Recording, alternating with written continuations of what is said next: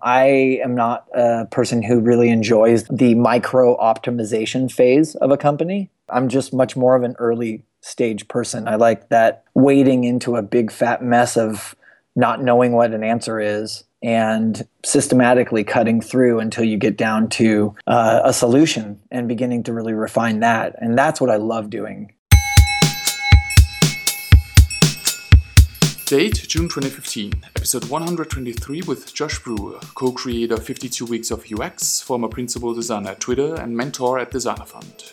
Josh talks about the perks at Twitter, the design team, how they conducted user tests, and also about his reasoning for leaving Twitter to work on something else.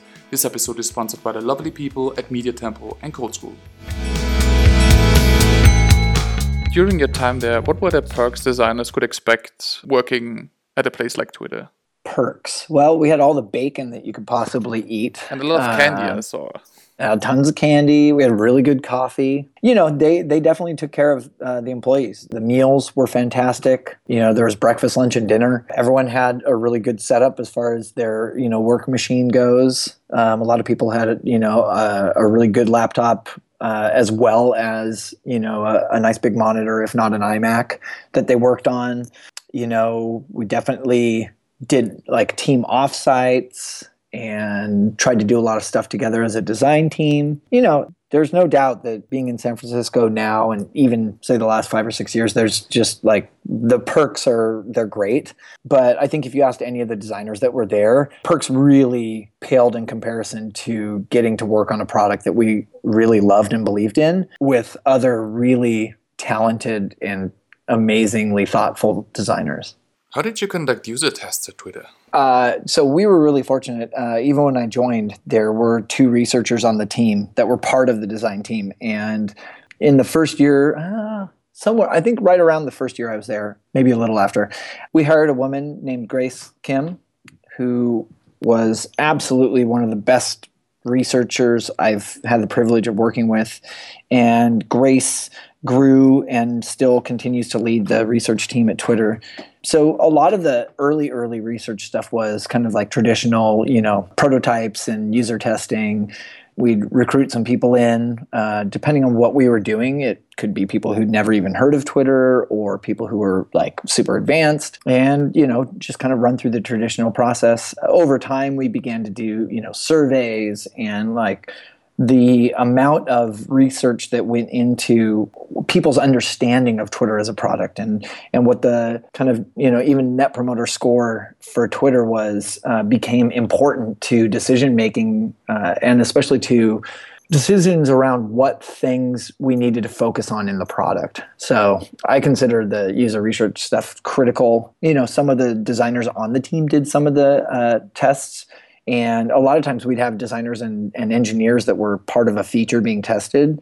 They would watch that interview session throughout the day. We had like a streaming, you know, video where you could kind of drop in and out uh, throughout the day as they did the interviews, and it was awesome for designers and engineers to see these people using the product that you built and really hearing them talk about what made sense, what they didn't understand, what they would change, you know, all these different things. And um, so a lot of it early on was much more kind of guerrilla style, and it definitely got more official, if you will, and, and more broad in the different types of research that we did over time.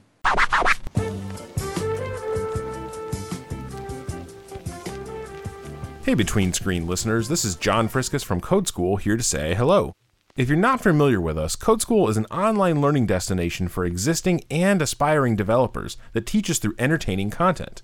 With experienced instructors and high quality courses, over a million people have trusted Code School to teach the most popular development languages by turning learning into a game like experience. So check us out at codeschool.com and start learning by doing. For years, Media Temple's service has been the web hosting choice of more designers, developers, and creative professionals than any other platform. A single Grid account can host anything from your portfolio site to 100 different client projects, and the Grid is ready for anything. Hundreds of servers work together in the cloud to keep your sites online, even if you suddenly hit the front page of Reddit. Also, check out their new WordPress hosting product, as well as their launching of Google Apps for Work. Virtual private server solutions are also available with their DV and DV developer hosting plans. You can use the promo code SCREEN25 for 25% off web hosting.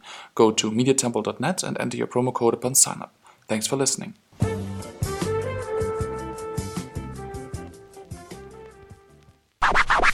If you can talk about it career wise, what made you move on? I mean, after all, you were in a unique position to influence millions people's lives through your design, right?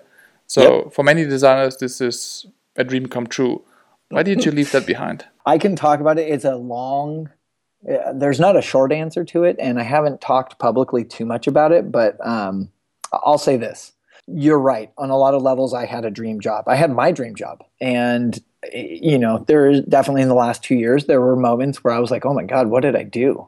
You know, like, uh, but part of it really came down to the fact that um, my personal philosophy and the things that I care about sometimes did not line up with uh, some of the goals and numbers that were driving decisions that we had to make.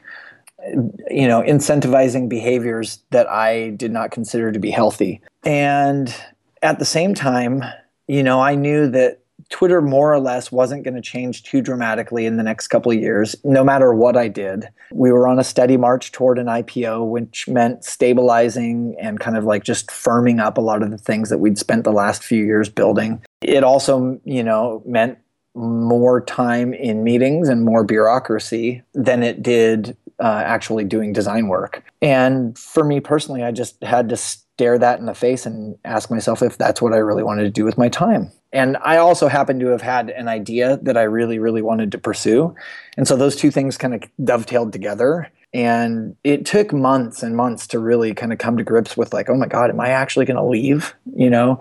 And I hit a point where it was just, I couldn't not go try to do this thing that I wanted to do.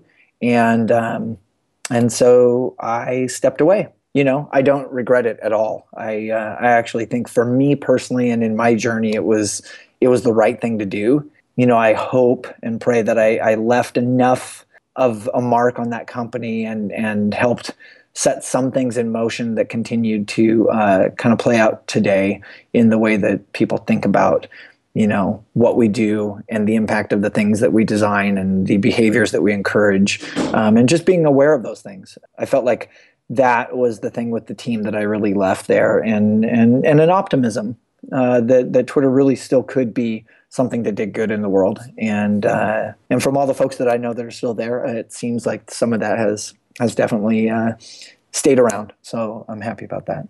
From the outside, my guess was that on the one hand, you kind of already solved the biggest design challenges for Twitter as a product at the time. And on the other hand, Twitter was moving from a reasonably design driven company towards more of a growth driven company, I guess. Uh, a pretty good guess from the outside. There was no doubt there's a lot of decisions that were driven purely by metrics and by numbers, and um, and I don't fault them for doing that at all. You know, there's a lot of stuff about the way things uh, were done and decisions that were made that all kinds of people have all kinds of opinions on, but. I think you really did hit the nail on the head. For me, um, I am not a person who really enjoys the micro optimization phase of a company. I'm just much more of an early stage person. I like that wading into a big fat mess of not knowing what an answer is and systematically cutting through until you get down to uh, a solution and beginning to really refine that. And that's what I love doing. And and you know there definitely were plenty of other things that we wanted to explore and that I could have uh, sunk my teeth into, but I just deep down in my being knew that for me, I wanted to create a company that put design at the heart of what we did and put the user and the customer, you know, at the at the center. Would that have been possible, like with this company, with at that time? I, I, I don't honestly know.